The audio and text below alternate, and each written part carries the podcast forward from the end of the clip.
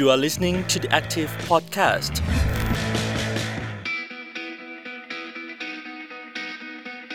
สวัสดีค่ะ ต้อนรับคุณผู้ฟังเข้าสู่ The Active Podcast นะคะ วันนี้เจอกับดิฉันพิชยาพรโพสง่าค่ะ ชวนคุณผู้ฟังนะคะ คุยกันเรื่องของกระเหรี่ยงบางกลอยค่ะ ในตอนที่มีชื่อว่าจับสัญญาณ แก้ปัญหาบางกลอย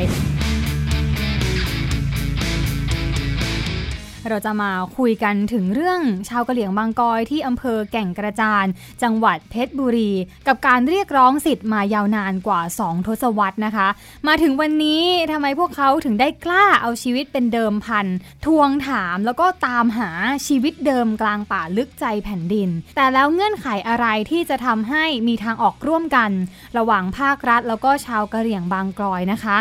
วันนี้พูดคุยกับคุณพงเมธล่องเส้ง ผู้ช่วยบรรณาธิการและผู้สื่อข่าวที่ลงพื้นที่ไปติดตามเรื่องนี้ด้วยตัวเองที่หมู่บ้านบางลอยล่าง แก่งกระจาน สวัสดีค่ะพี่จครับสวัสดีครับน้องพีนครับ แล้วก็คุณผู้ฟังทุกท่านนะครับ เรื่องราวเป็นมายังไงคะ จริง ๆ เนี่ยถ้าพูดถึงข่าวคราวที่ประชาชนทั่วไปได้ทราบข่าวก็คือมีตั้งแต่เรื่องของการหายตัวไป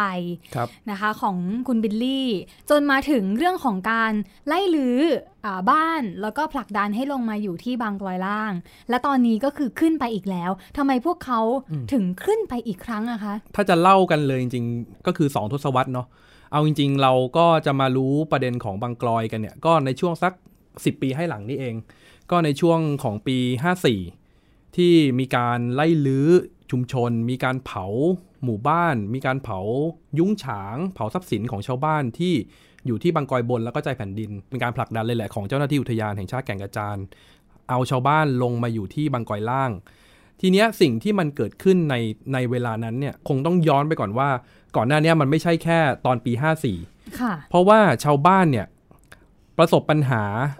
โดนผลักดันออกจากพื้นที่เนี่ยตั้งแต่ปี 2539 แล้วค่ะมันเกิดขึ้นหลังจากที่มีการประกาศพื้นที่อุทยานในปี 24 ก็มีการผลักดันออกจากพื้นที่ของป่าแก่งกระจาน ซึ่งรวมถึงชุมชนของบางกลอยบนแล้วก็ใจแผ่นดิน อพยพลงมาครั้งแรกเลยในปี 39เนี่ยประมาณ 50 กว่ากว่าครอบครัว ตอนนั้นเนี่ยทางอุทยานเนี่ย เขาไปสัญญิงสัญญาไว้ว่าจะให้ที่ดินที่ทำกินเนี่ยเจ็ดไร่ค่ะแล้วก็มีที่อยู่อาศัยอีก 3 งาน ก็รวมเป็นประมาณ 7 ไร่ 3 งานค่ะที่จะให้ชาวบ้านได้ได้ใช้ชีวิตกับพื้นที่ใหม่ ต้องเข้าใจว่าในพื้นที่เนี่ยมันมีชุมชนเดิมอยู่คือชุมชนโป่งลึกค่ะก็แบ่งพื้นที่จากชุมชนโป่งลึกเนี่ยส่วนหนึ่งมาให้กับชาวบ้านบางกลอยบนเนี่ยที่ถูกอพยพลงมาเนี่ยฮะค่ะก็เป็นชุมชนโป่งลึกบางกลอย เหมือนที่เราเข้าใจกันใช่ไหมครับะเดิมทีชาวบ้านเขาก็อยู่กันอยู่แล้วค่ะมีชาวบ้านอีกส่วนหนึ่งลงมาสมทบเนี่ย แน่นอนมันมันเกิดการแย่งชิงทรัพยากรกันอยู่แล้วนะครับอืมเรื่องที่ดินที่ทำกินอะไรอย่างเงี้ยค่ะที่ดินที่ต้องจัดสรรให้กับชาวบ้านบางส่วนเลยเนี่ยทำประโยชน์ไม่ได้ ที่บอกว่าทำประโยชน์ไม่ได้เพราะว่าอะไร เพราะว่าเป็นพื้นที่ไหลเขาพื้นที่ลาดชันที่สำคัญเลยคือดินเนี่ยมันไม่มีความอุดมสมบูรณ์ ดินเป็นหิน อืมเห็นภาพเลย ใช่ หยิบขึ้นมาเป็นหินอย่างนั้นเลยเหรอใช่คเพราะว่าเหมือนเหมือนเว้นระยะไปนิดนึงก็มีดินบ้าง ก็ถ้าถ้าเราลองนึกภาพตามก็คือ ถ้าชาวบ้านจะปลูกข้าว ปลูกข้าวไร่เนี่ยซึ่งมันจะต้องมีการหย่อนเมล็ดเนี่ย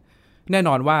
รากมันก็อาจจะไม่ได้ชอนชัยแล้วมันผลผลิตมันก็อาจจะไม่ดี ชาวบ้านก็ลองปลูกมาหลายอย่างครับมะนาวกาแฟกล้วยค่ะก็ผลผลิตก็ไม่ดีน้ำก็ไม่ถึงมันคือปัญหาของชาวบ้านในช่วงแรก ๆ ที่ลงมาหลาย ๆ คนก็ 20 กว่าปีเนี่ยก็ยังเจอกับสถานการณ์แบบนี้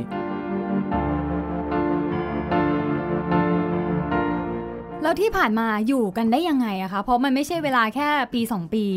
ก่อนหน้านี้เขาก็ยังดำรงชีวิตอยู่มาได้ถูกไหมคะ อะไรที่มันมาถึงจุดพีคที่อยู่ต่อไม่ได้อีกแล้วอะอันนี้ก็ต้องเล่าต่อว่า ระหว่างนั้นโอเค เราก็อาจจะต้องให้น้ำหนักกับทางอุทยานบ้าง ก็เออเขาก็พยายามที่จะเข้ามาฟื้นฟูวิถีชีวิตต่างๆ นานาเอาอาชีพมาส่งเสริม เอาการเกษตรอะไรเข้ามาให้มีการส่งเสริมแต่จริงๆมันไม่ตอบโจทย์ค่ะเพราะจริง ๆ ชาวบ้านเนี่ยเขาบอกว่าจริง ๆเขาไม่ได้ต้องการ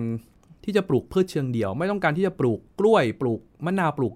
ยางอะไรอย่างนี้เลยเนาะเขาปลูกอะไรวันนักเกษตรอย่างนี้เหรอคะใช่สิ่งที่เขาต้องการเป็นวิถีของเขาก็คือวิถีไร่หมุนเวียนค่ะอ่าอ่าคำนี้จะเป็นคำที่อาจจะได้ยินกันบ่อยนะคะช่วงนี้คือไร่หมุนเวียน พื้นที่หนึ่งหนึ่งก็จะใช้เวลา 1 ปีค่ะแล้วก็จะย้ายไปอีกพื้นที่อีกพื้นที่ก็จะวนไปเรื่อยๆจนประมาณ 7-8 ปี ก็จะวนกลับมาที่เดิมค่ะนั่นหมายความว่าพื้นที่ที่มันถูกทิ้งไว้ มันก็จะแปลสภาพมันก็จะฟื้นคืนเป็นป่ากลับมา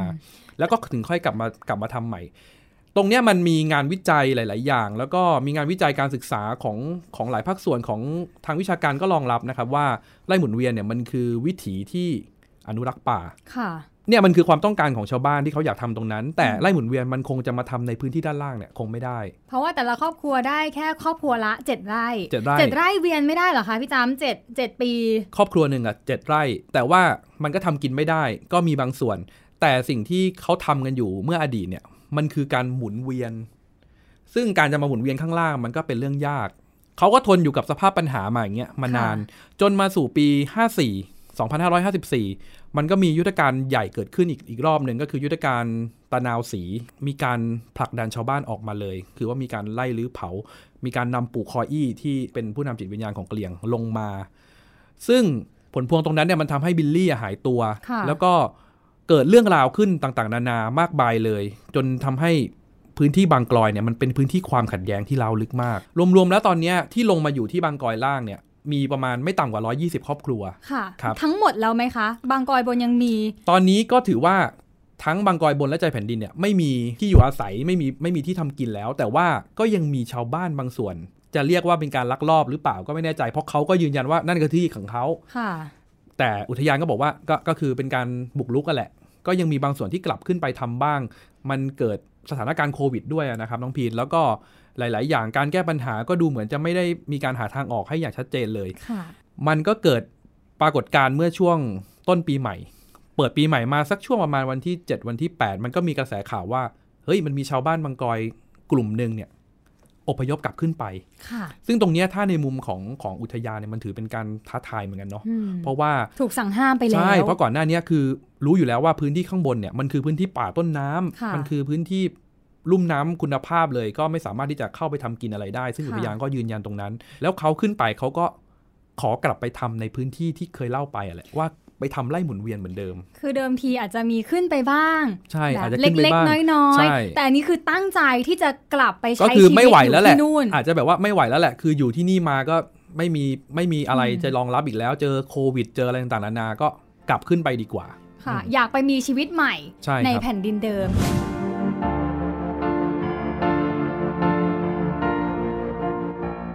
สิ่งที่ตามมาคืออะไรบ้างคะตอนนี้ อาจจะมีบทเรียนบทเรียนว่าที่ต้องไปเผาไล่ลื้อเขาเนี่ยมันอาจจะใช้ไม่ได้แล้ว ซึ่งศาลเองก็ระบุมาชัดเจนว่ามันเป็นการละเมิดสิทธิ์ค่ะอย่างร้ายแรงด้วย ทีเนี้ย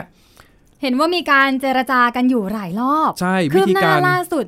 ได้ความเริ่มคลี่คลายปัญหาบ้างหรือยังคะ ประเด็นเนี้ยชาวบ้านขึ้นไปตั้งแต่ช่วงประมาณกลางกลางเดือนมกราที่ผ่านมานะครับห้าสิบกว่าครอบครัวเหมือนกันที่ขึ้นไปอยู่ ก็มีการไปแผ้วถางพื้นที่บ้างเพื่อจะทำไร่ ซึ่งอุทยานก็บอกว่าไปเป็นการไปแผ้วถางพื้นที่ใหม่ค่ะแต่ชาวบ้านก็ยืนยันว่าเนี่ยมันคือที่ที่เคยทำเมื่อก่อนเป็นที่บรรพบุรุษ ถ้าเราเห็นจากในภาพข่าวเราจะเห็นนะว่าอ่าที่มีการบินสำรวจเมื่อสักสัปดาห์ที่ผ่านมาค่ะ เราจะเห็นว่ามีการเผาพื้นที่เผาใหม่พื้นที่ใหม่ค่ะซึ่งรูปแบบการทำเกษตรแบบนี้หรือเปล่า ถึงแม้ว่าใครจะยืนยันว่าเป็นเกษตรนิเวศสังคมด้วยซ้ำอะค่ะครับแต่ว่าพอมันเป็นอยู่ในพื้นที่แบบนี้ ยังยังจะเป็นความเหมาะสมอยู่ไหม ก็เลยเป็นข้อที่ถูกนำมาเป็นเงื่อนไขในการให้อยู่ต่อหรือเปล่าถูกไหมใช่เพราะคเพราะจริง ๆ คือคือทางอุทยานเขาก็มองว่าเป็นการไปบุกรุกที่ใหม่ แต่ถ้าเหมือนที่บอกไปว่าชาวบ้านเขาก็ยืนยันว่าเขาทำในในในที่ทำกินของบรรพบุรุษเดิม ซึ่งพื้นที่เนี่ยถ้าเราลองลองนับช่วงเวลาเขาลงมาสุดท้ายเลยตั้งแต่ปี 54 ใช่ไหมครับ จนถึงปีเนี้ยก็คือ 10 ปีค่ะการปล่อยให้ที่ที่มันเคยทำกินน่ะ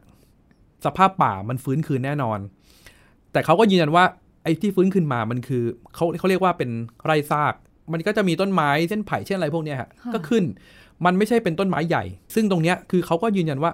เนี่ยไม่ได้ไม่ได้ไปตัดต้นไม้นะ ไม่ได้ตัดต้นไม้ใหญ่เพื่อที่จะมามาทำไร่อ่าเนี่ยก็เนี่ยมันเป็นการถกเถียงกัน แต่ว่าทางอุทยานก็ยึดกฎหมาย แต่ทางชาวบ้านก็ยึดสิทธิ์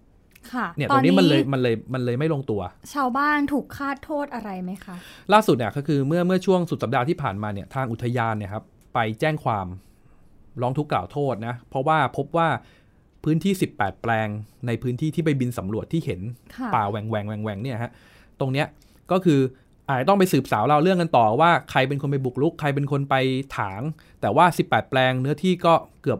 150 ไร่ ตรงเนี้ยไปร้องทุกข์กล่าวโทษตามผิดความผิดตามพรบอุทยานมาตรา 19 แล้วมีการไปแผ่วถางบุกรุก หรือว่าทำให้สภาพป่ามันเปลี่ยนแปลง ซึ่งตรงนี้นะน้องน้องพลินกฎหมายใหม่เนี่ยโทษหนักมากค่ะคือโทษเนี่ยระวังเท่าไหร่คะจำคุกก็น่าจะประมาณ 4 ปีถึง 20 ปีอืมแต่ปรับเนี่ยหลายแสนบาทเลยค่ะคือสิ่งที่อุทยานเขาถือกฎหมายตรงเนี้ยเป็นหลัก การจะไปเอาแบบนี้กับชาวบ้านเนี่ยมันก็มันก็ไม่รู้ว่าจะจะเรียกว่ามันมันมีความเป็นธรรมให้กับชาวบ้านหรือเปล่า แต่ว่าสิ่งหนึ่งที่มันควรต้องทำก่อน มันควรต้องพิสูจน์สิทธิ์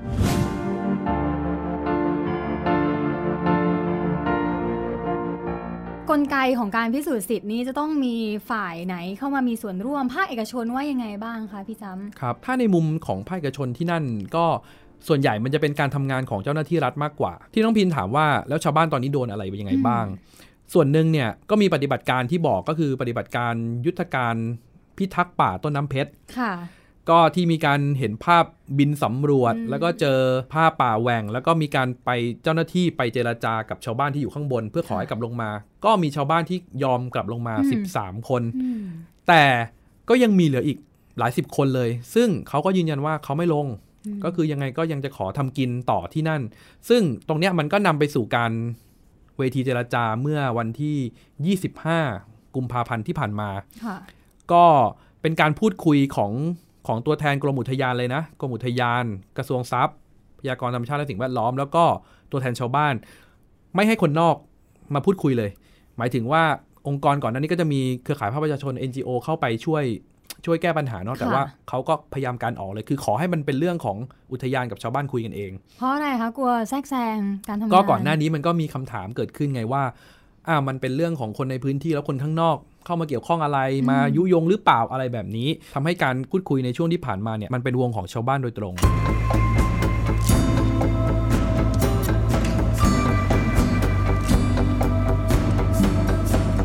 ถ้าพูดถึงสัญญาณการเจรจาค่ะพี่จำพอจะเห็นทิศทางว่าจะลงเอยแบบใดได้บ้าง จะจบกันด้วยดีได้หรือไม่ ถือว่าวงเจรจาก็พูดคุยกันดีนะครับ บรรยากาศเป็นไปด้วยดี เพราะว่าอ่าในทางอุทยานเองเขาก็ ดูดูจะสงวนท่าทีแล้วก็ซอฟต์ลงกว่าเดิมค่ะหมายถึงว่าตัวแทนที่ไปพูดคุยเนี่ยก็คือคุณจงคล้ายวรพงศธรตอนนี้ก็เป็นผู้ตรวจราชการของกระทรวงทรัพยากรธรรมชาติและสิ่งแวดล้อม แล้วก็มีตัวแทนของอุทยาน แต่ว่าในส่วนของชาวบ้านเองเนี่ยก็อาจจะไม่ได้มองแบบนั้น เพราะว่าสิ่งที่อุทยานเขาพยายามนำเสนอเนี่ยมันคือการแก้ปัญหาให้กับชาวบ้านที่อยู่ที่บางกอยล่าง เหมือนที่เราคุยกันตั้งแต่ช่วงต้นเลย ว่าชาวบ้านที่ลงมาแล้วที่ดินที่ทำกินค่ะใช้ประโยชน์ไม่ได้ เขาจะแก้ปัญหาตรงนี้ให้ก่อคือนเขาอาจจะมองว่าปัญหาอยู่ตรงนี้ใช่ถ้าเกิดแก้ได้จะจะได้ชวนให้กลับลงมาได้ง่ายใช่ขึ้น ยังไงก็คือขอให้แก้ปัญหาแล้วก็ให้อยู่ที่นี่แหละ แต่ว่าไม่ได้พูดถึงว่าคนที่อยู่ข้างบนจะทำยังไงอ่าจะเอื้จะอยู่ได้ไหมาจะอะไรได้ไหมไอการบอกว่า จะแก้ปัญหาให้กับข้างล่างเนี่ย คือพูดกันมาตลอดแล้วอืมคือถ้าพูดแบบนี้นะ เท่ากับว่ายังไงก็อยู่ข้างบนไม่ได้ ถามปิดประตูไปแล้วหรือคำเปล่าถามเนี้ยคำถามเนี้ยพี่ก็ถามกับทางอืมกับทางท่านท่านผู้ตรวจจงคล้ายเลยเนาะค่ะถามไปท่านก็บอกว่า มันก็ไม่เชิงจะปิดประตูว่าไม่ให้อยู่ แต่ก็ไม่ได้ปฏิเสธว่าจะอยู่ได้ ก็คือบอกว่ายังไงก็จะไม่มีการใช้มาตรการที่รุนแรงค่ะอันนี้ก็คือมันก็เป็นสัญญาณที่จะที่ที่ที่พอจะบอกได้แหละว่า ยังไงก็น่าจะเป็นเรื่องยากอืมกับการที่ให้ชาวบ้านเนี่ยขึ้นไป อันนี้ต้องยอมรับก่อนเลยว่าอืมไม่ได้มีชาวบ้านทั้งหมดที่โอ้โหอยากจะขึ้นไปทั้งหมดเลยอ่าทั้งหมู่บ้านค่ะก็จะมีบางส่วน ก็คือจะต้องให้ให้นึกภาพตามแบบว่า ถ้าเป็นชุมชนที่อยู่ในตอนเนี้ย มันก็เป็นชุมชนก็เกือบจะเขตเมืองถึงแม้ว่ามันมันจะเข้าไปเส้นทางมันอาจจะทุลักทุเลหน่อยค่ะเข้าไปจากอุทยานกว่าก็เกือบ2ชั่วโมงเกือบ3ชั่วโมง แล้วก็ทางแบบทุรกันดารมาก แต่อย่างน้อยถนนเข้าถึง มีโซลาร์เซลล์มีระบบน้ำค่ะก็คือการศึกษาอืมอ่ามีลูกหลานก็ได้เรียนมีโรงเรียนตชดอ่ามีมีมีสถานพยาบาลมีมีโรงพยาบาลเล็ก ๆ ที่อยู่ที่อยู่ในพื้นที่อนามัย มันก็ทำให้ชาวบ้านบางส่วนเขาก็โอเค ถึงแม้ว่ามันจะมีปัญหาเรื่องการทำกิน แต่เขาก็ไปทำงานที่อื่นได้ไปรับค่ะจ้างทำอะไร ชีวิตมันก็อยู่กับความเป็นเมืองแล้วค่ะขณะที่มีการปรับตัวใช่เนอะมันปรับตัวมาก็เกือบ 20 ปีแล้วไงค่ะทีนี้ชาวบ้านบางส่วนที่โอเคเขาก็ ยืนยันว่าเขาไม่มีที่ทำกินค่ะซึ่งคุยกับทางผู้ใหญ่บ้าน เขายืนยันว่าจริง ๆ คนที่ต้องการที่จะกลับขึ้นไปเนี่ย ก็อาจจะเป็นในส่วนของรุ่นรุ่นระดับรุ่นรุ่นพ่อรุ่นแม่อ่าอาจจะเป็นรุ่นที่ไม่สายากที่จะอยู่เปลี่ยนใช่วิถีตัวครับเองยากแต่ที่หมายจะถึปงรับว่าถ้ารุ่นหอเปลูกๆหลานๆเนี่ยเขาก็เกิดมาด้วยวิถีใหม่ไปใช่แล้วอยู่เนาะวิถีใหม่แล้วก็อยู่กับโรงเรียนอยู่กับอ่าการศึกษาตรงเนี้ย ก็ไม่อยากที่จะกลับขึ้นไปค่ะบางส่วนก็ไม่อยากจะกลับขึ้นไปจริงอืมๆเพราะว่าเขาก็ห่วงเรื่องอนาคตของลูกเขา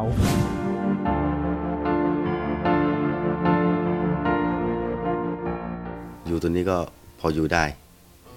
แล้วก็ไม่อยากให้ลูกเสียโอกาสในการเรียน ตอนเนี้ยเราอาจจะเหนื่อยหน่อยแต่ผมก็อยากจะฝากความหวังกับ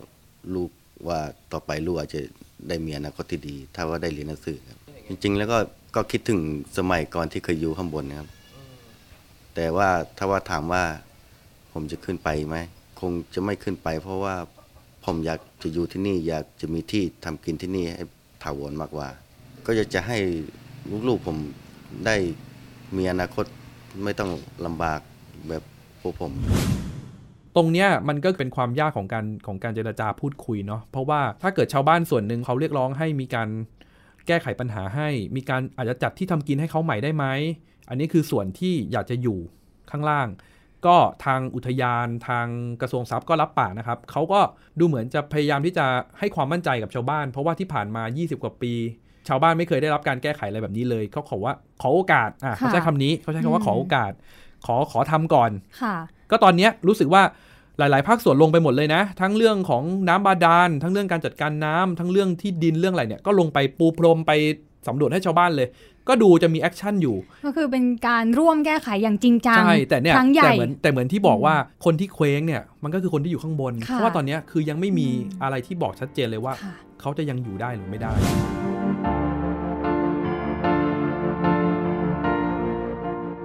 ด้วยความที่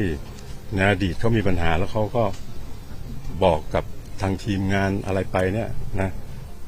ก็ไม่ได้รับการแก้ไขที่เขาฟังจากเขาพูดนะนะนะครับ แต่ตอนเนี้ยบอกตามตรงว่าไม่ว่าจะเป็นท่านนนายกนะครับ ท่านรัฐมนตรีนะครับ ก็บอกให้มาช่วยแก้ไขปัญหาให้ให้ดีที่สุดนะครับ ให้ทุกที่ดินในทุกแปลงตรงเนี้ยนะครับ สามารถทำกินได้ ซึ่งตอนเนี้ยนะครับทางหมู่บ้าน สองหมู่บ้านก็คือ ทั้งโป่งลึกบางกอยเนี่ยสำรวจมามันมีอยู่ประมาณพันสามร้อยกว่าไร่นะครับ แล้วก็ตอนเนี้ยมีโรงเรียนมีอะไรอยู่ในนี้ คือก็จะทำให้ดีที่สุด ถ้าเกิดว่าเขาสามารถเลือกที่จะอยู่ข้างบนได้ โดยการจัดสรรพื้นที่บางแห่งตามเงื่อนไข ครับ ชาวบ้านที่อยู่ข้างล่าง จะยังขึ้นไปตามกันไปอีกไหมคะ อืม ตรงนี้เป็นเป็นคำถามที่ก็ก็ก็ก็น่าคิดเหมือนกันเนาะเพราะว่า คือถ้าชาวบ้านแบ่งกลุ่มอย่างที่บอกอย่างนี้แล้วเนี่ย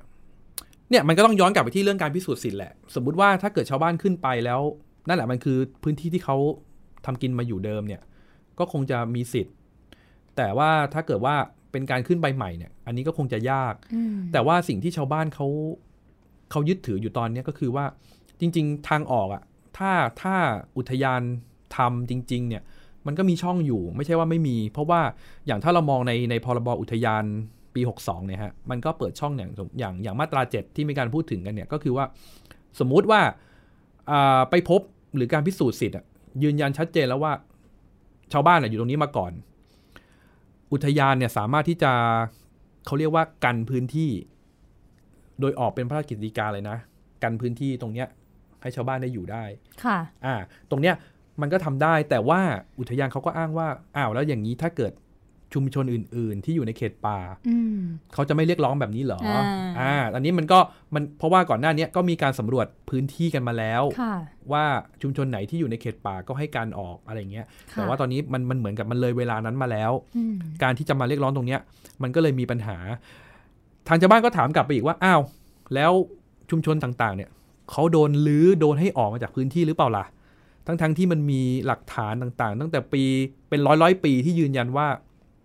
เขาอยู่ตรงนั้นมาก่อน แต่อุทยานน่ะเพิ่งมาเมื่อปี 2524 เองค่ะอุทยานมาหลังทำไมกลายเป็นว่าเขาเขาถึงไปบุกรุกอุทยานค่ะก็คืออยู่ดีๆ แล้วก็ถูกขีดเป็นเขตแดนของป่าอนุรักษ์ไปแล้วก็เลยต้องออกมาเฉยเลยนะคะ ครับ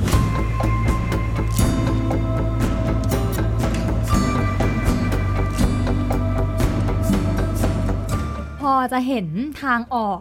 บ้างไหมคะพี่จอืมเพราะเท่าที่ไปติดตามมาก็ มันเหมือนเป็นเส้นขนาดจริง ๆ นะน้องพีนเพราะว่าต่างฝ่ายต่างก็ถือยึดหลักของตัวเองไงำค่ะแต่ว่าเท่าที่พี่ได้คุยกับอดีตกรรมการสิทธิมนุษยชน คุณหมอนิรันดร์พิทักษ์วัชราเนาะ ท่านก็มองว่าทางออกมันมีนะ ถามเลยว่า 20 กว่าปีที่ผ่านมาเนี่ย การแก้ปัญหาเนี่ย มันก็ยังเป็นของคู่ขัดแย้งด้วยกัน ก็คือกรมอุทยาน กระทรวงทรัพย์ กับชาวบ้าน น้องพีนเห็นไหมว่า แก้กันมา 20 ปีเนี่ยสองอันเนี้ย ก็ทำกันอยู่ด้วยกันค่ะแก้ปัญหาไม่ได้อืมมีปัญหาอยู่ชาวบ้านยังคงเผชิญปัญหา เขาก็เลยมองว่า แล้วทำไมไม่เปลี่ยนคนแก้อ่าเอาคนกลางเข้ามาไหมค่ะ อ่า ซึ่งคุณหมอเขาก็แนะนำเขาก็เสนอนะ ว่าคนกลางที่ว่านี้เนี่ย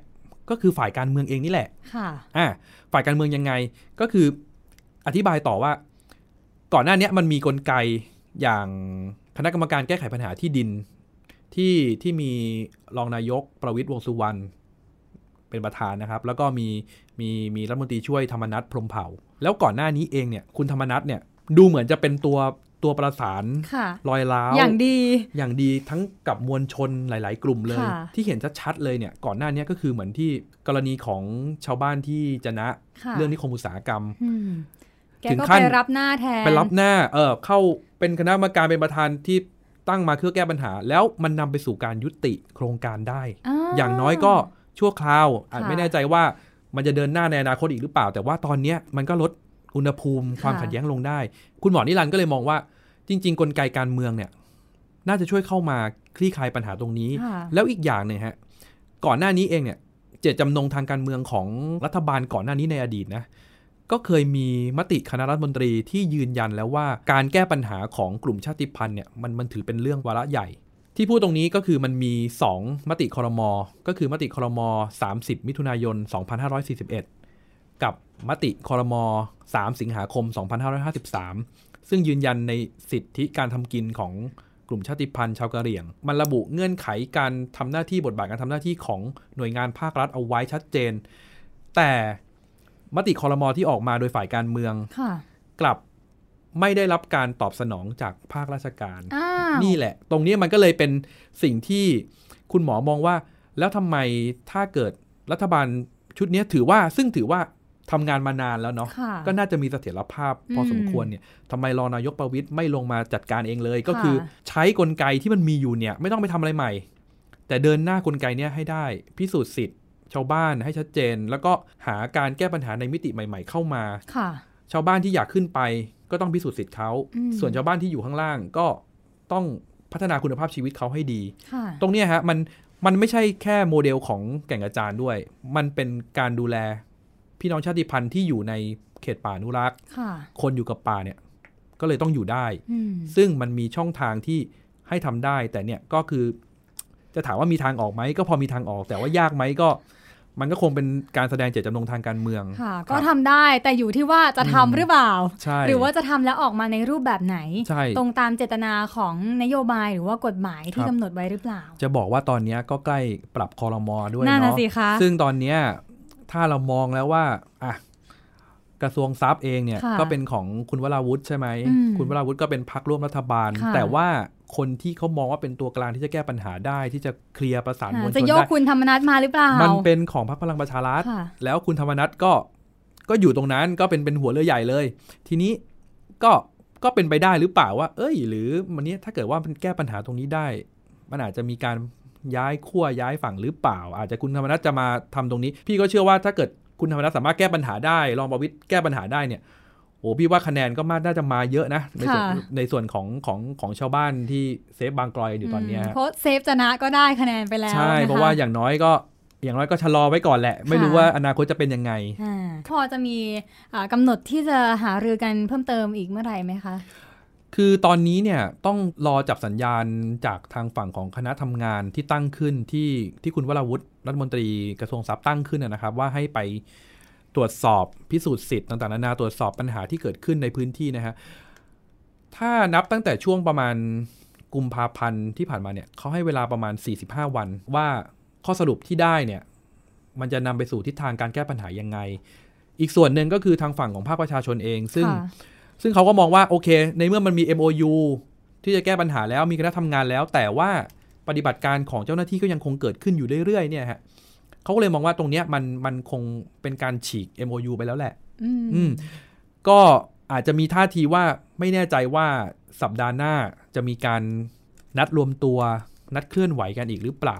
อันนี้ก็ต้องรอจับตาสัปดาห์หน้าครับว่าในส่วนของภาคประชาชนเองกลุ่ม P-Move เองจะออกมาแอคชั่นกับเรื่องนี้ยังไงบ้าง ค่ะโอเค ถือว่ายังต้องตามต่อครับนะคะ ไม่ว่าจะเป็นบนถนนทางการเมืองที่ออกมาเรียกร้องบนกรุที่กรุงเทพเองก็ตาม หรือว่าความเคลื่อนไหวว่าจะมีชาวบ้านย้ายขึ้นไปอีก หรือว่าจะมีใครย้ายลงมาอีกหรือไม่นะครัคะบและที่สุดท้ายก็คือจะลงเอยยังไงที่ได้ประโยชน์กับทั้งสองฝ่ายครับวันนี้ก็ต้องขอบคุณพี่จำนะคะ พงเมธล่องเซ้งค่ะ ผู้ช่วยบรรณาธิการนะคะ แล้วก็นักข่าวที่ติดตามเรื่องนี้พี่จำยังคงเกาะติดเรื่องนี้ต่อไปครับนะครัคะบผมยังไงขายของก็ได้ไหมได้เลยค่ะก็ยังคงติดตามประเด็นนี้กันได้ทางเพจ The Active เนาะอันนี้ก็ค่ะเป็นทางออนไลน์ แต่ว่าในส่วนของทาง on air ก็ พบกันได้ที่รายการบ่ายโมงตรงประเด็น ซึ่งตอนเนี้ยถือว่าเป็นประเด็นที่ที่เรียกเรียกว่าจะเป็นคอลัมน์เล็ก ๆ เลยก็ได้ในรายการ เพราะว่ามีทุกวันอ่าย้ำว่ามีทุกวันนะฮะค่ะอ่าเรื่องเรื่องเล่าก็ยังเยอะใช่เรื่องฮะออกอากาศก็ยังเยอะด้วย มันมีอีกหลายอีกหลายแง่มุมในเรื่องของบางกลอยที่ที่ต้องนำเสนอครับค่ะ ขอบคุณสำหรับการรับฟังนะคะ และ The Active Podcast ตอนหน้าจะเป็นเรื่องอะไรติดตามกันนะคะสำหรับวันนี้สวัสดีค่ะ สวัสดีครับ You are listening to the Active Podcast.